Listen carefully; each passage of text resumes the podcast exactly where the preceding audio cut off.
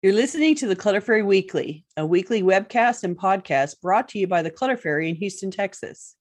If you'd like to participate in one of our live webcasts, please visit cfhou.com/weekly. You'll find a calendar of upcoming webcasts, as well as instructions for joining the Zoom meeting via the app or by phone. We'd love to see you. That URL again is cfhou.com/weekly. Now here's the weekly episode. Enjoy. Hi, Clutter Fairy fans. This is the Clutter Fairy Weekly for March 28th, 2023. I'm your co-host, Ed Gumnick, and I'm speaking with Gail Goddard, certified professional organizer and owner of the Clutter Fairy in Houston, Texas. Hi, everybody. The Clutter Fairy Weekly is the webcast and podcast that digs deep into the clutter that piles up between you and the life you want to be living. We explore the habits and behaviors that lead to clutter, and we suggest the strategies to slow the accumulation, reduce the collection, and comfortably manage the stuff we decide to keep. If you're new to our Zoom meeting, we would like to let you know that you can share your comments and questions via the chat feature, and I'll try to make sure Gail addresses them before we move on to another topic. You can also use the raise hand feature if you'd like to make a comment or ask a question yourself via audio or video. And we're streaming the webcast live on Facebook, so you can share your questions and comments there, and I'll relay them to Gail. We're going to start by recapping last week's weekly tittle, which was called Break It Down. The assignment was to make or refine your plan for managing a big long-term decluttering or organizing project by breaking the project down into a list of discrete steps. Let's hear from our participants in Zoom and on Facebook. Who broke down a project this week? Please let us know in the comments. I didn't find any comments that really address the tittle directly. So while we give our live audience time to check in about their tittle progress this week, I want to share a comment from a YouTube listener on an unrelated topic. This came from BK5328. BK said, "There is a difference between austere or Spartan and minimalism. Too often the two are used as if they are interchangeable, but minimalism is closer to this description in the book, Enough. What is enough for you, not someone else, at the present, to do what you need to do and what is important to you to do in the space you have to use. It is different for each person and changes with time and situation." Mm-hmm. BK makes a great point.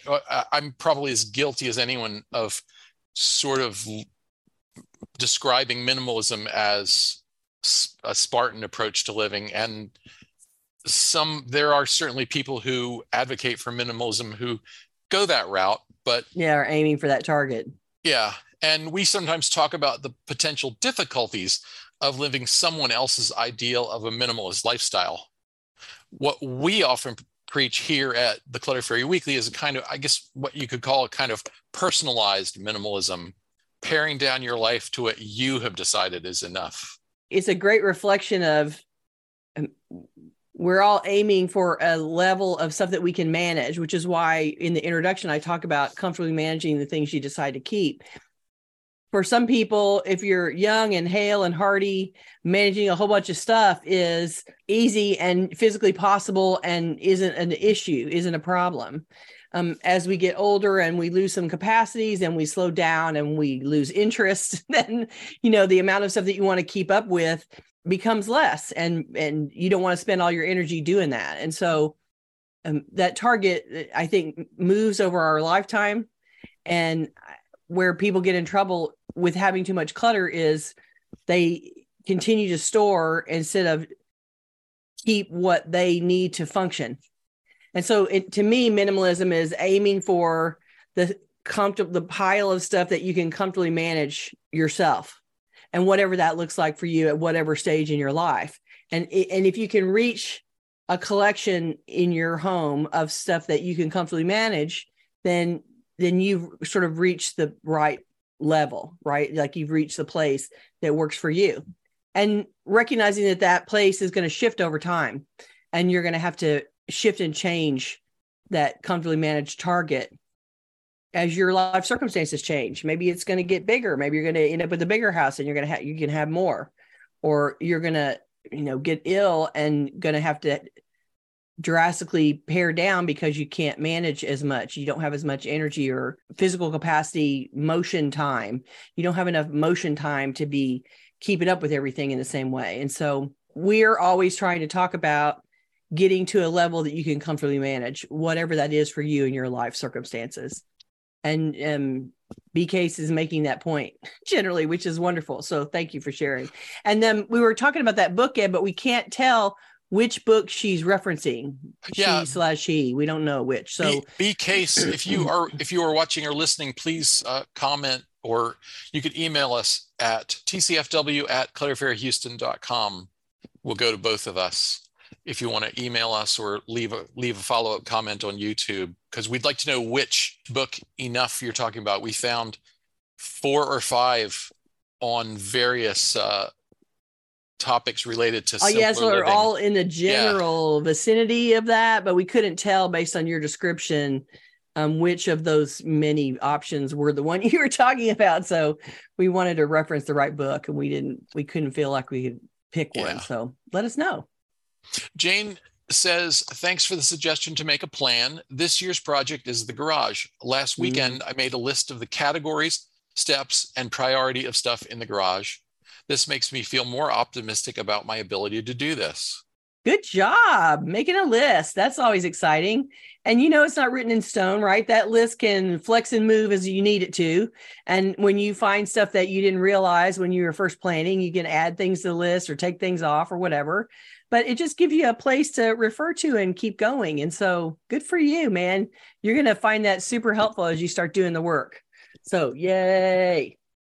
M says, making a very detailed list of small steps was rewarding because I get to check off a lot on my list. That gives me a boost to continue.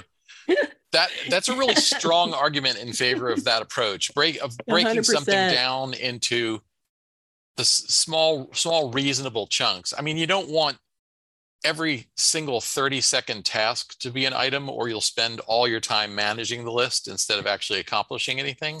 Yeah. But it is nice to break it down so that every 5, 10, 15 minutes, you can go, okay, that's done. Another thing done. Check that one off. That's wonderful. Because you know what? You need rewards, and you can't, when the plan is clean the garage, that's going to be weeks of work, right? And so not being able to reward yourself, check it off until you get that whole project done, that's too long to wait. So being able to do the steps in the middle and checking off the individual steps, it goes a long way towards keeping you feeling rewarded and enthusiastic about moving forward. Connie reports, I had a volunteer assignment to make an interactive walk around my neighborhood, and so I broke it into steps, less overwhelming and lots of fun. Oh, that sounds like fun. How awesome. Walking around the neighborhood, inspecting, I guess. Well, she didn't say, didn't really describe what the purpose of the project was. Yeah, but how fun. Elaborate. That's great. Go ahead, Sandra. I haven't done anything because I wasn't on last week, so I didn't know what the title was, but you're talking about breaking stuff down. Somebody on this Zoom, since the beginning of this year, mentioned about an app called Google Tasks.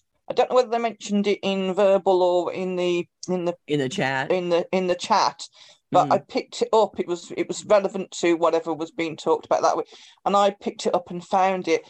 And I've been using that since, and I can have like a list of stuff that I have to do, and then I've got it split down into my care staff of. And I can just add things what they have to do, and then they just put a little tick in. Well, they just press the thing on the box. Yeah. Tick it off and stuff. Yeah. And I've since whoever it was, and I'm sorry I can't remember who it was who suggested that, but it was somebody from this group.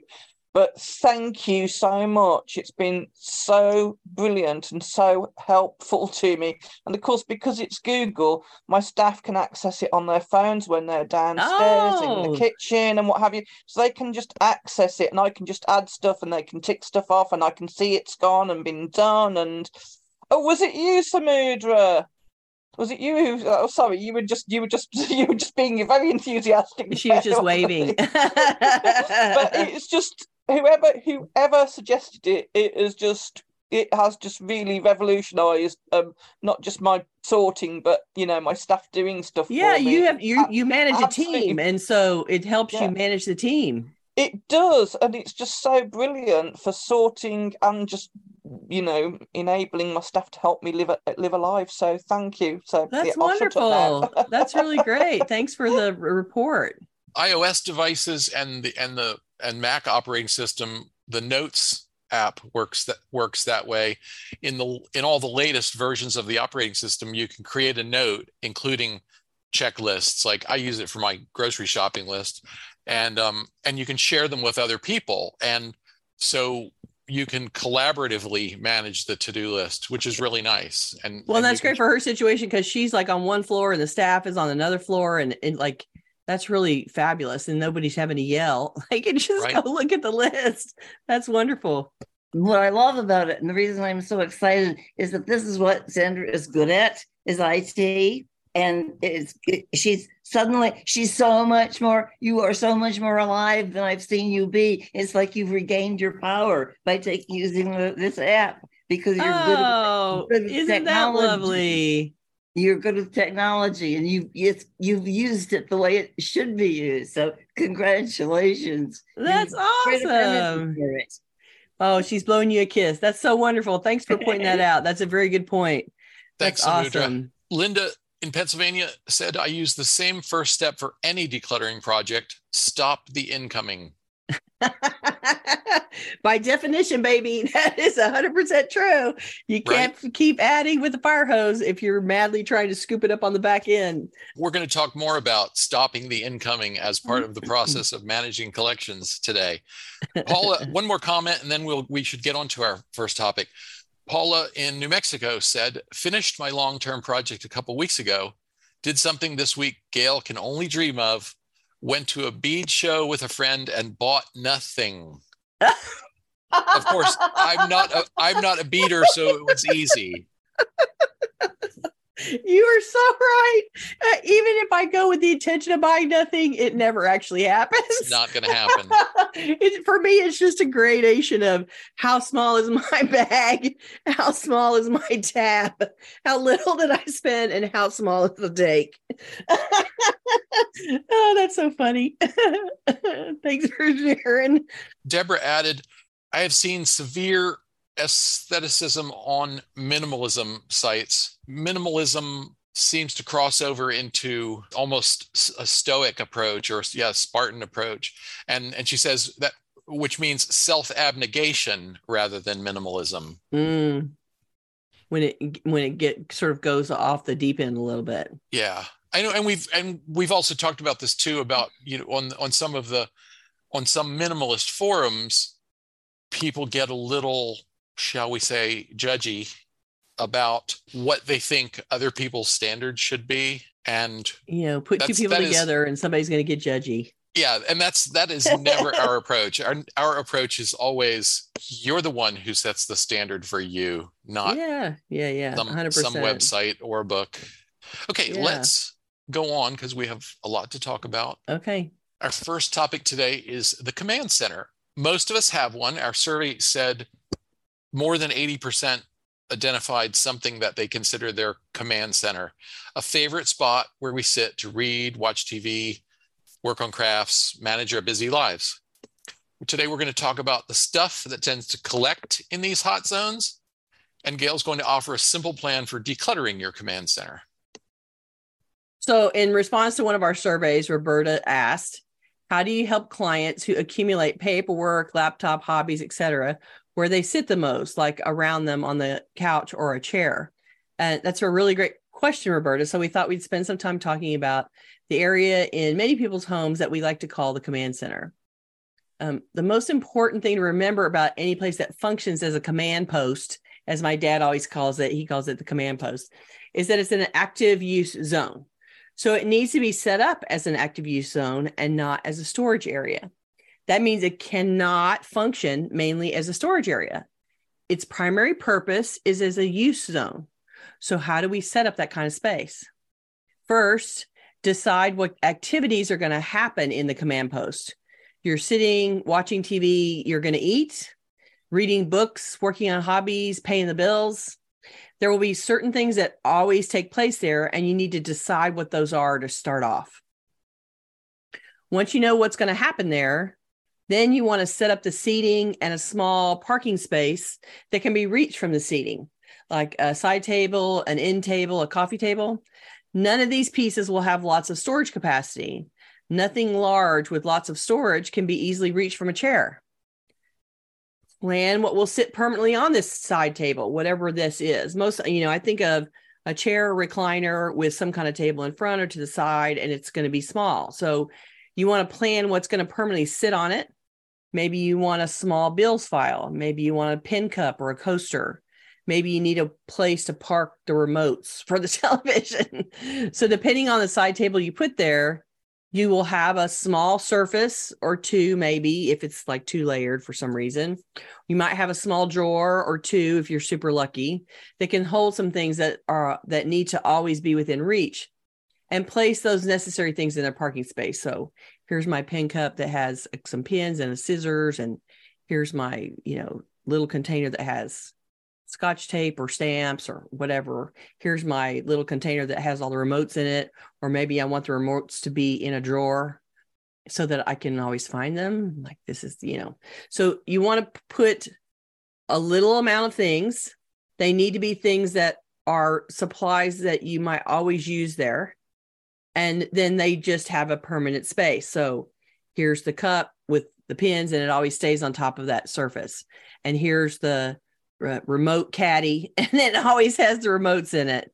The idea is that we know the surface is going to be small, and you want to be able to be in the chair and use the command center. And so you want the few little supplies that you're always going to have to have. You don't want a million supplies over there. The space is too small. So you want enough to work with to support whatever you're going to do there, not things that belong to a specific task or one project, but things that you're going to use over and over, regardless of what you do there, is what I'm talking about. So I'm just going to throw out this, that storing things on the floor is clutter. As soon as it hits the floor, just know the floor is lava. So do not think of putting it down. Like, we get in the chair, we run out of space on the side table, and then we don't want to get out of the chair. And so we start putting things on the floor. No. The floor is not a storage solution. So just know that the floor is lava, and anything that goes down there is dead. That's the best way to think of it. Make sure there's a trash can in easy reach. And the biggest thing that happens is, as you start to actively use stuff, you're going to generate trash. And if you eat there, you're going to generate trash. And if you open mail there, you're going to generate trash. And so you need some place to put the trash. It can be big or small, depending on your own aesthetic, but that trash can is part of a regular reset that needs to happen often. So empty that can a few times a week, faster if it gets filled up faster. An overflowing trash can is a distinct possibility in an active use zone, and it'll look a mess if you don't pay attention to churning the trash can regularly. Now, if you want other things stored in the room with you to support the command center, you can go ahead, but these will have to be accessed by getting up out of the chair. And it's not likely to be a piece of furniture with a huge storage capacity, because you don't have a closet like right next to the chair. So we're talking about other pieces of furniture in the room that might have some storage capacity, but it's not going to be like your office that has all of the stuff in related to your office, and it's full of all cabinets. If you're in the living room in a chair in front of the television, you're not going to have a huge amount of storage. So you may want to plan for things that you want ready access to, but it's not going to be the best place to put huge volumes of supplies and things like that.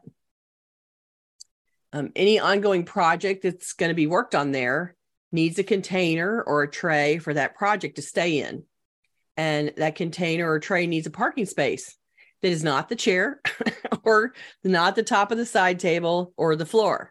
So the top of the side table, again, is for the few supplies you want permanent access to there.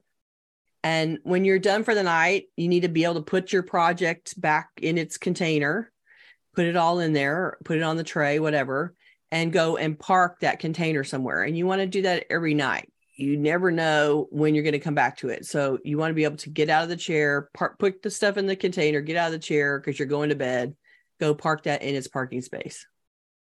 And this is a good use of some random storage in the room with you, that it has parking spaces for the projects you're working on, not for a bunch of stuff, is my point. So the moral of the story and the conclusion of all of these points is this. An active use zone has to be reset. It has to be done very often for it to function well and to not be a constant, cluttered, chaotic mess. So it's best to reset it every night. Take any clothes and shoes out of the room when you have a minute. If you're regularly eating and drinking there, you need to take those dishes and the trash out of the room when you're done, or at least at the end of the night.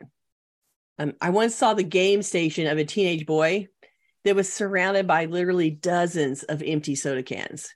He never took any trash away from that area. It was a serious biohazard in there. Stuff growing in the cans, sticky puddles where the cans had knocked over and the last bit had poured out. It was just gross. So don't be a teenage boy. Remove that trash and get it out of there. Whatever activity that you worked on in the command center needs to be reset when you stop every time. If you just set it aside on the floor or shove it over to the table, 2 nights in a row, you've already got a cluttered mess on top of that table. So there's no room here for leaving things out until the next time, because you think it'll be tomorrow, but how often do you get to do what you planned on any given day? So put it up every night, pull it out again tomorrow, or whatever day you can get back to it. In the meantime, store it in its regular parking space, either on the table if it's one of those permanent supplies, or in a drawer, or in another space in the room. A command post works great, and it provides great ease of use as long as you respect what it is and what it isn't. You can't create a command center and then just store an ever-growing collection of stuff around it. That means it's a storage area instead, and it can't function as a command center. It's no different than the kitchen sink full of dishes. If you wash and put away the dishes every day, the sink can continue to be used every day for its many purposes. But if you store an ever-growing pile of dirty dishes in the sink instead of cleaning them and moving them on, you can't use the sink after a couple of meals. And the same is true for a command post. It's got to be reset for the next day's use as a matter of routine. And so keeping that parameter in mind is the most important thing to remember as you build this place. And any other, if you're going to hobby in some place that's in front of the TV, you're going to have your hobby supplies in another location. You're not gonna be able to have them all around you in the command center. And one of my original clients, she has a bad back. And so she has one of those recliners that swings around so she can lay down. Basically it lays her down for a while. And she swings back up, and she has one little side table on each side, and it's constantly buried in an ever-growing teetering stack of stuff. And then there's stuff in front of both of those tables on the floor. And so it's constantly, it looks like a gauntlet that she runs to get through the stuff, to get into the chair. And I always imagine that must make it really hard when she needs to lay down and relieve her back. And she's like climbing through all the stuff to get to the chair. And, I do my best to reset it, but I'm not there every day. So it's going to be up to you to reset it every night. Pat said, I used to reset my living room and kitchen each night before I went to bed. I need to get back to doing it. Marty said, my bed is my command center extension area.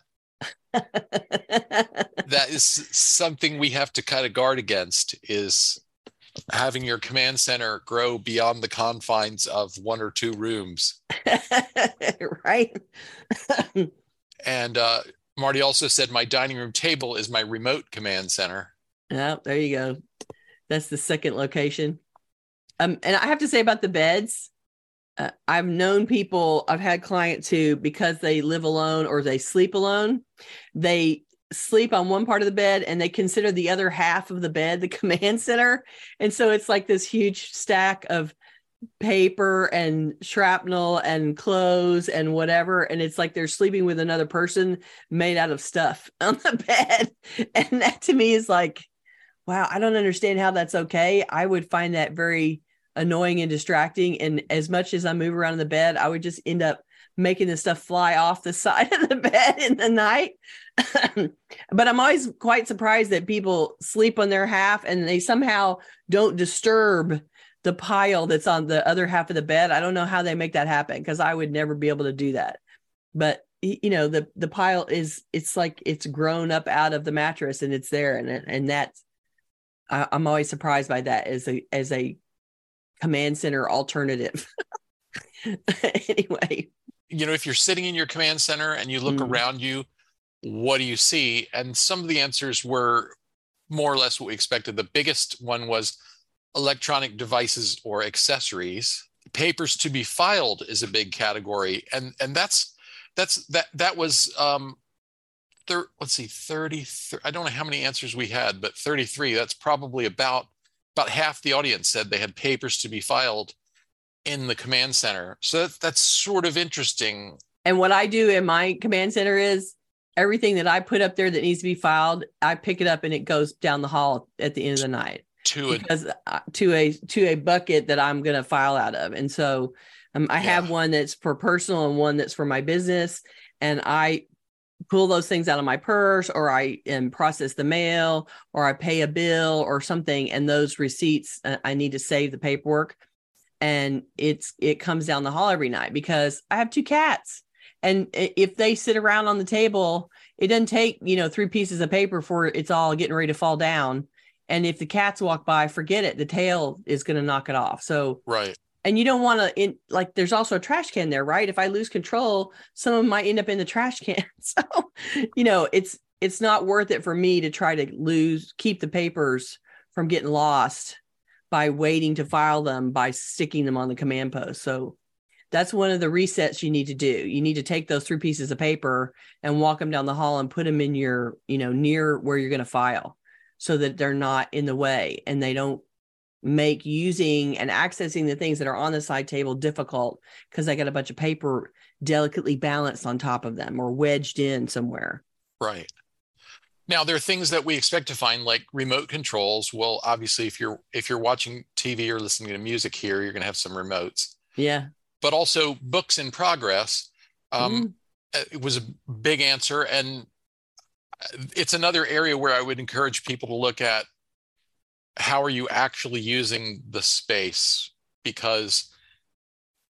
and do all of the books that you're reading right now need to be there, or is there another more logical place? Could you dedicate a section of your bookshelves to these are ones I'm actually reading? They don't all need to be on this little table next to me. Yes. I don't ever read more than one book at a time. Some people do jump between books. And so if you're a one book at a time person, you can have a parking space on this table and the drawer on the shelf that is the current one book. But if you have six books, then that's a pretty unsteady tower when you stack them all up, and you don't want them. You can't really access the things that you need on the table, the permanent park stuff, if there's six books standing in front of them all. And if you're sitting them there until you have time to read them, then they're going to be there for months while you get through these six books. And so that's an example of a project that needs a container and a permanent parking space. And so Ed's suggestion is there's a bookcase in the room that has the books that you're working on, and you can go over and get the one book that you want to read that day and read it. And then when you get up to go to bed, you can go put it back on the bookcase. Or if you're one book person at a time, you can open a drawer on the side table and put that one book in there until you are ready to come and read it again. Books are always a project. They're never it's not something that you complete in one sitting most of the time. Right. You don't sit down and do it in 10 minutes. Right. And so you need to recognize that consuming that book is going to take you some time. It's certainly going to take more than one day. And so you just think of it as a project and treat it and store it like a project and put it up every night. And then when you have time to sit down and read again, you can go get it back out. And the 17 books that you have in line that you're going to read next, you know, they don't need to be on the command post in the command post. They need to be in some kind of parking space in the room waiting their, you know, their time in line.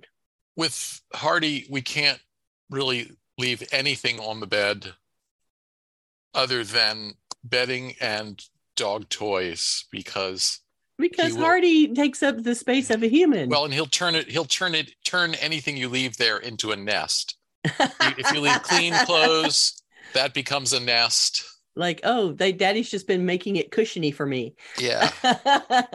We'll talk some more about the command center when we get to the tittle. Okay. We'll talk about more specifics about things to get out of your command center. Mm. But let's go on to talk about our second main topic today. Even the most perfectly organized space, and hardly any of us have that. Right. Even the most perfectly organized space can't be maintained if the inflow of new possessions outpaces our efforts to declutter. We're going to talk about how to organize now for future stuff by designing systems that accommodate both your present collection and new acquisitions. Audience member Emily suggested this topic. Emily wanted to know how to organize knowing more things will come in.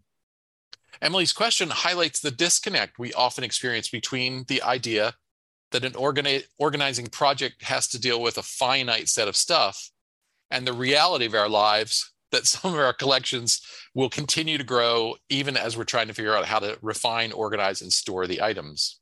So we asked our audience to think about a large category of stuff or collection they're managing, and then select the statement that best describes their approach to keeping the category organized.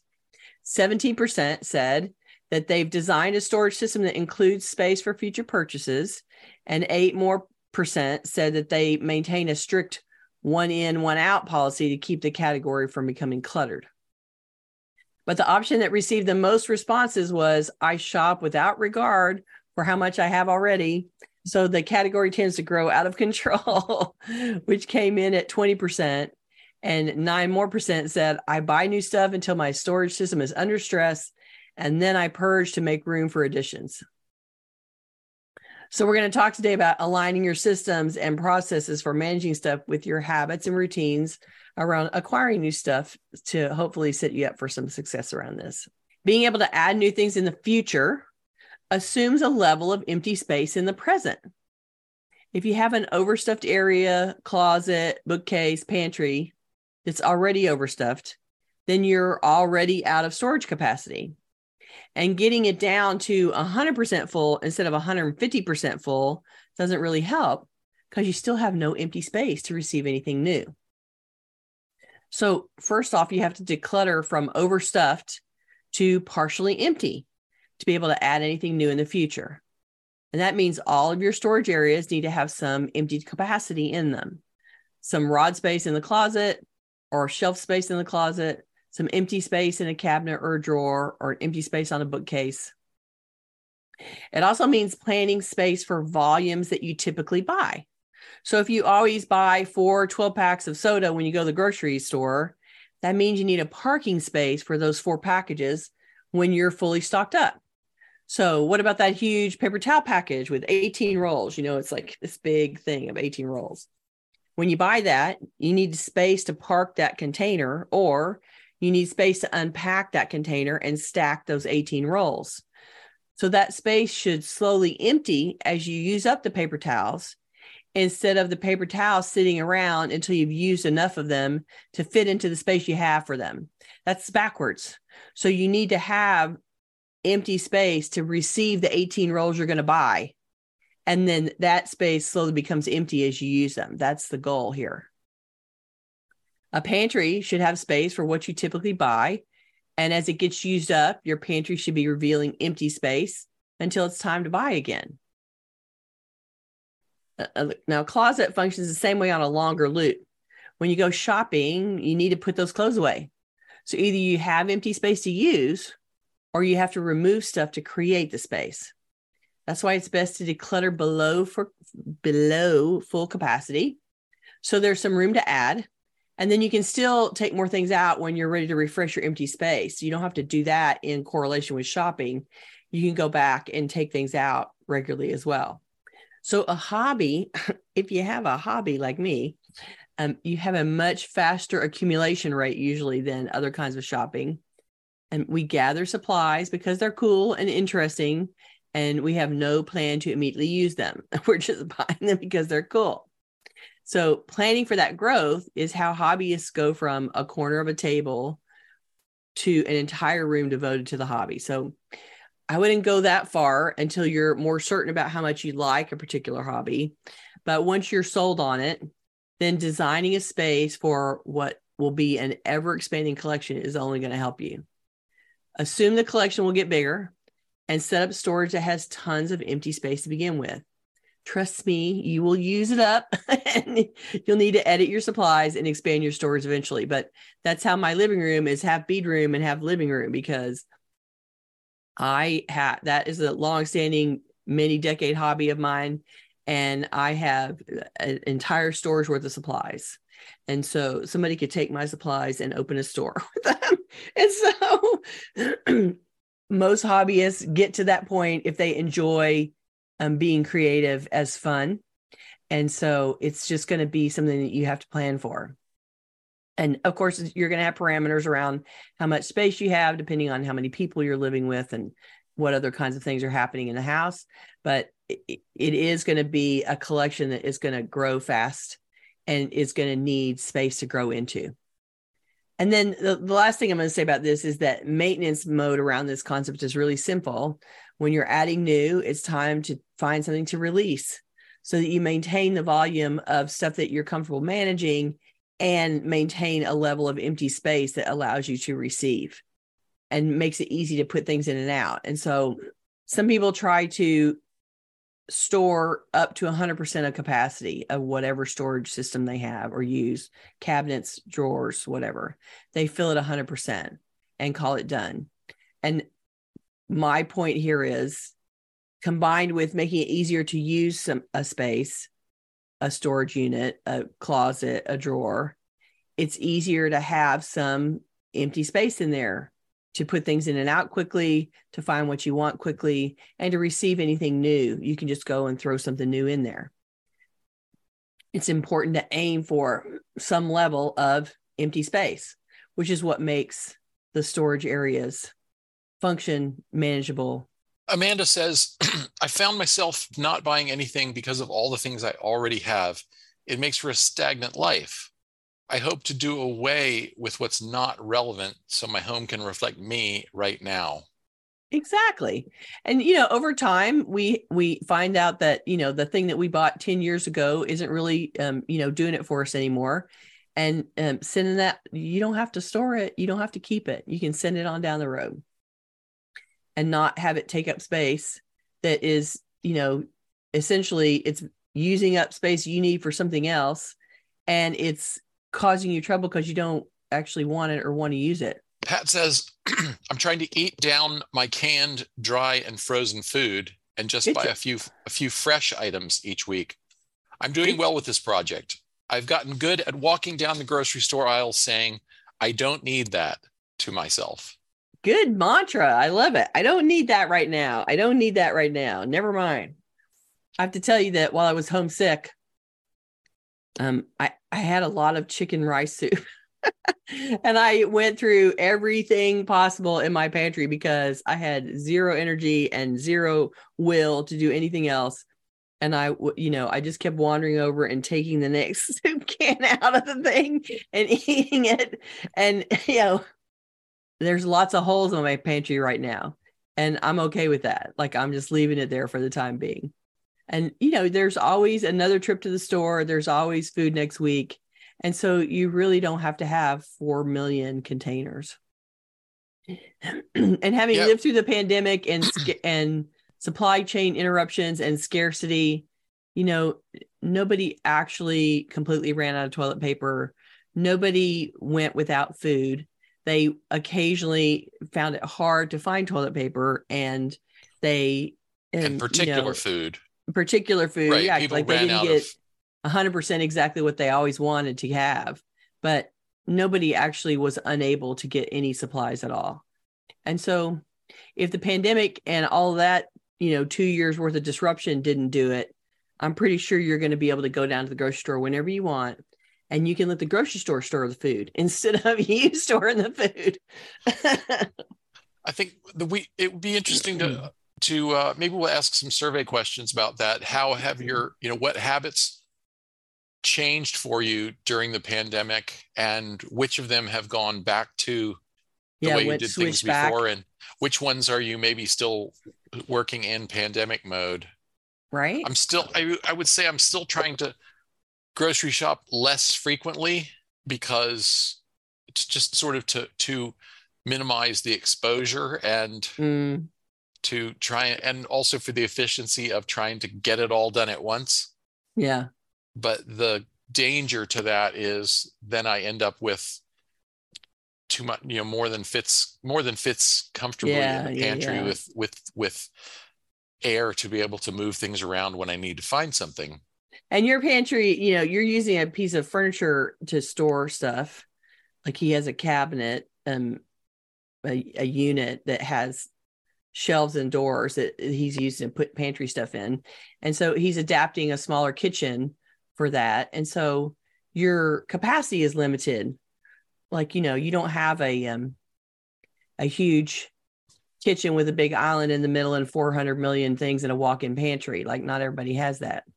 And you're dealing with a different setup now than you've had in other houses. And so the volume that you need to manage has shrunk to go with this house.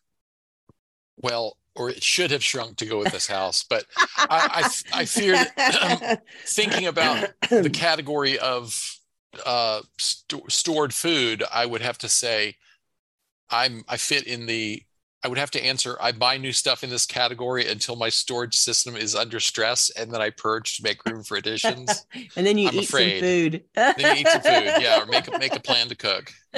Exactly. Oh, how funny. I keep way less than I ever imagined. When I go to the grocery store, because I hate going to the grocery store so much. I just hate it. And so I go and stock up on stuff, and I have to buy a certain amount of fresh because I can't have fresh for 2 weeks and eat it all without some of it dying. So I buy fresh for a couple of days. And then what I eat for the rest of the time is stuff that isn't fresh, because it's the only way that I can stock the freezer and the pantry and be able to eat and not have to go to the grocery store for 2 weeks. Yeah. Lizard has her hand up. Hey, Lizard. Go ahead and unmute yourself, Liz. Well, I get my meals delivered. Oh. I put them in the refrigerator on Sunday. Yeah.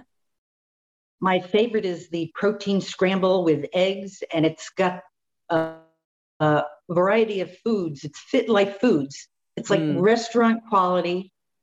There's no dishes to wash. They don't pile up. And it's right there, ready for you, and it lasts for a week, and it's every Sunday. That's great. Other than that, it's Instacart. Right? Yeah. Instacart. And I didn't know I had my hand up, but I'm glad I got to say something. Oh, you did have your hand up. We respond to those little hands that pop up. I'm glad you did. Thanks. Yeah. This is where I'm moving into. This is my home I've been working on for 5 years. Well, I'm exaggerating, but anyway, I don't know if you even heard that. Oh, you're in the home now that you've been moving into. Is that what you're saying? Yeah. I'm sorry, I can't hear you because. Oh, no worries. Anyway, we'll come back. Okay. What else?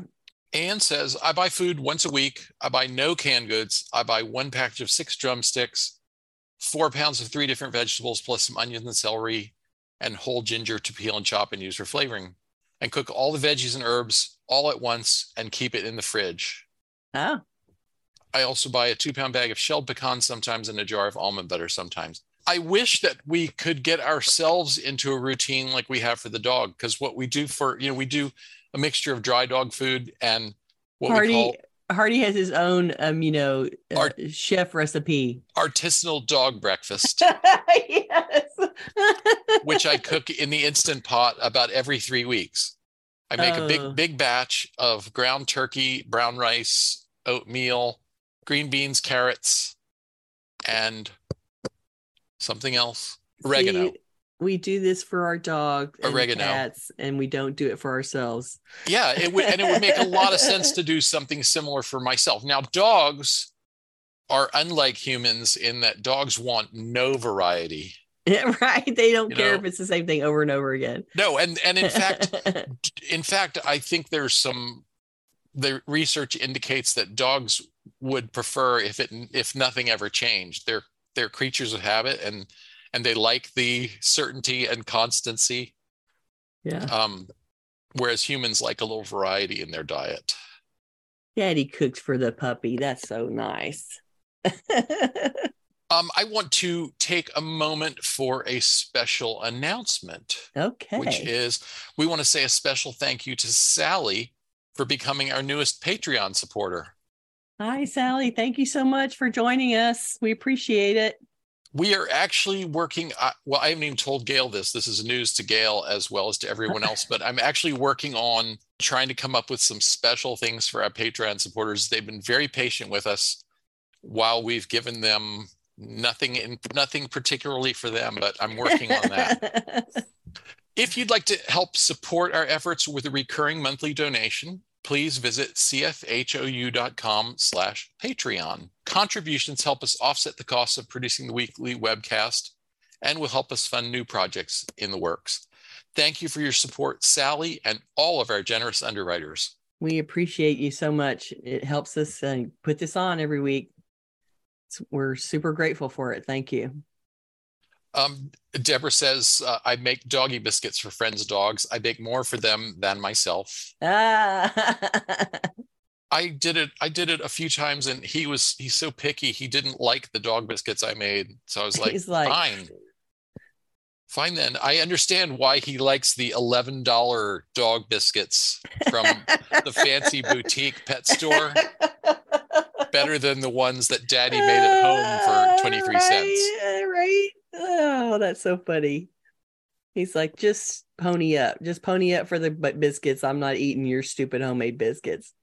Anne asked whether our dog likes this mixture, and he does very much. In fact, yesterday we had run out, and so I didn't have any for his breakfast, and I gave him a bowl of dry food, and he looked at me like I had hit him with a stick or something.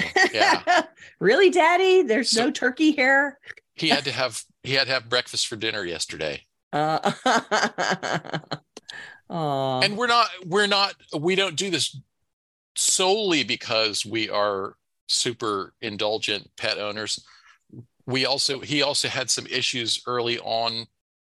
He had stomach issues, digestive issues. Well, just things that indicated that he needed more fiber in his diet than the standard dog food was giving him. So the green beans and carrots are helping make up for that, and the oatmeal and all that. Linda said, I heard about a family who had 1 month per year, which they called Eat Ourselves Out of House and Home Month. When they ate everything in the pantry, freezer, etc. They ate some weird combinations, but everyone got in the spirit of it. Good for clearing out and good for the food budget. Right. And I love that. That's like a great way to reset the pantry, right? To like pull everything out and use it up and make sure that you don't have things lingering in the back that are about to expire, and it gets rid of it. And yeah, everybody likes to have something new and fabulous at every meal, but sometimes you just need to eat the food you got and get it out of there. You bought it to eat it. You might as well eat it up, right? Right. Okay, like that. Let's talk about next week. Okay. We're going to be back next week at the usual time, Tuesday, April 4th, noon U.S. Central Time. And I'm so happy that we are now back in sync with Europe and the UK. I know, it's very distressing when everybody gets out of alignment. I don't like that either. What we are talking about next week is Gail's report from NAPO, the NAPO 2023 conference. Gail will give us Vegas, baby. The skinny on what's new in the organizing industry. And then we're also going to examine a case study in Tetris organizing. So tune in next week to hear about that. We're going to talk about what happens when you're constantly shoveling things around and reorganizing them and having to move them around to get what you want all the time. We're going to look at that in more detail. Why don't you give us the tittle? Okay, this week's tittle is called Ready for Action. And what we want you to do as an assignment this week is to design the reset process for your command post. So wherever you are sitting, we're going to assume that most of you, whether you've thought of it as a command center or a command post or not, there's some place where you're sitting and actively doing stuff. and it's surrounded by shrapnel, and it has things in the way, and it has work in progress and that kind of stuff. And so we want you to go and reset that space. And as you do that, go put things away, go take the trash out, go take the stuff that doesn't belong there, and, you know, go put your clothes and shoes away, go put the food dishes away, all that kind of stuff, whatever's in there that doesn't need to be there, pick up the stuff off the floor and move it away, and re-examine your command post for, once you've stripped it down to the bare stuff, then let's set it up to design and support what you want to actually do there. So like we talked about earlier, what things do you need to do there? What things do you actively like to do there? And then what small amount of supplies support you doing those things? And what kind of storage do you need for the projects that are in process? And make it function better for you. It's probably a space that got set up by default or by accident. And so we want you to think of it as a project now to design this space thoughtfully based on what you actually want to accomplish there and what will be useful for you to be able to do there. Clean it up, set it up, and then come back and tell us how it went. All right. Thank you very much. I think people can particularly focus on, what do you see here that really doesn't need to be here? You know, if your routine is, I file papers once a week on Saturday, where can those papers go until Saturday? That is not your command center. Yeah. If you're one of the people who only manages the unread mail less than once a day, can it go somewhere else? It doesn't need to sit in a teetering pile. Yeah. Can your unfinished projects wait for you somewhere else other than maybe the one that you're most focused on at the moment? Mm-hmm. Okay. If you are watching this on YouTube, we would love for you to join us live. To get notifications about upcoming events, we invite you to join the meetup group by visiting cfhou.com/meetup. You can also follow us on Facebook by visiting cfhou.com/Facebook. Or join our mailing list by visiting cfhou.com/subscribe. I want to talk for a moment before we close about this last week's survey question about a mutual support system. We didn't talk about the results, and I haven't yet figured out how to share the results in aggregate in a form that will be useful. It was a whole bunch of questions, a whole bunch of options that you could rank from most helpful to least helpful. Mm-hmm. And Gail and I will talk through them and mull it over, figure out what we want to do with this input and share it if I can figure out a way to share it. But I didn't want you to think we ignored you on that question. Okay. On your answers to that question. We love to hear from you, so please keep your questions, comments, and topic suggestions coming. In YouTube, on Facebook, or anywhere that you find us. You can always reach us through our website at clutterfairyhouston.com. Thanks for joining us every week. You know that we love you so much, and we really appreciate that you play with our surveys and you come and listen to us talk, and we're so glad that you're here. So we hope to see you again next week. Thanks. Bye-bye. Bye.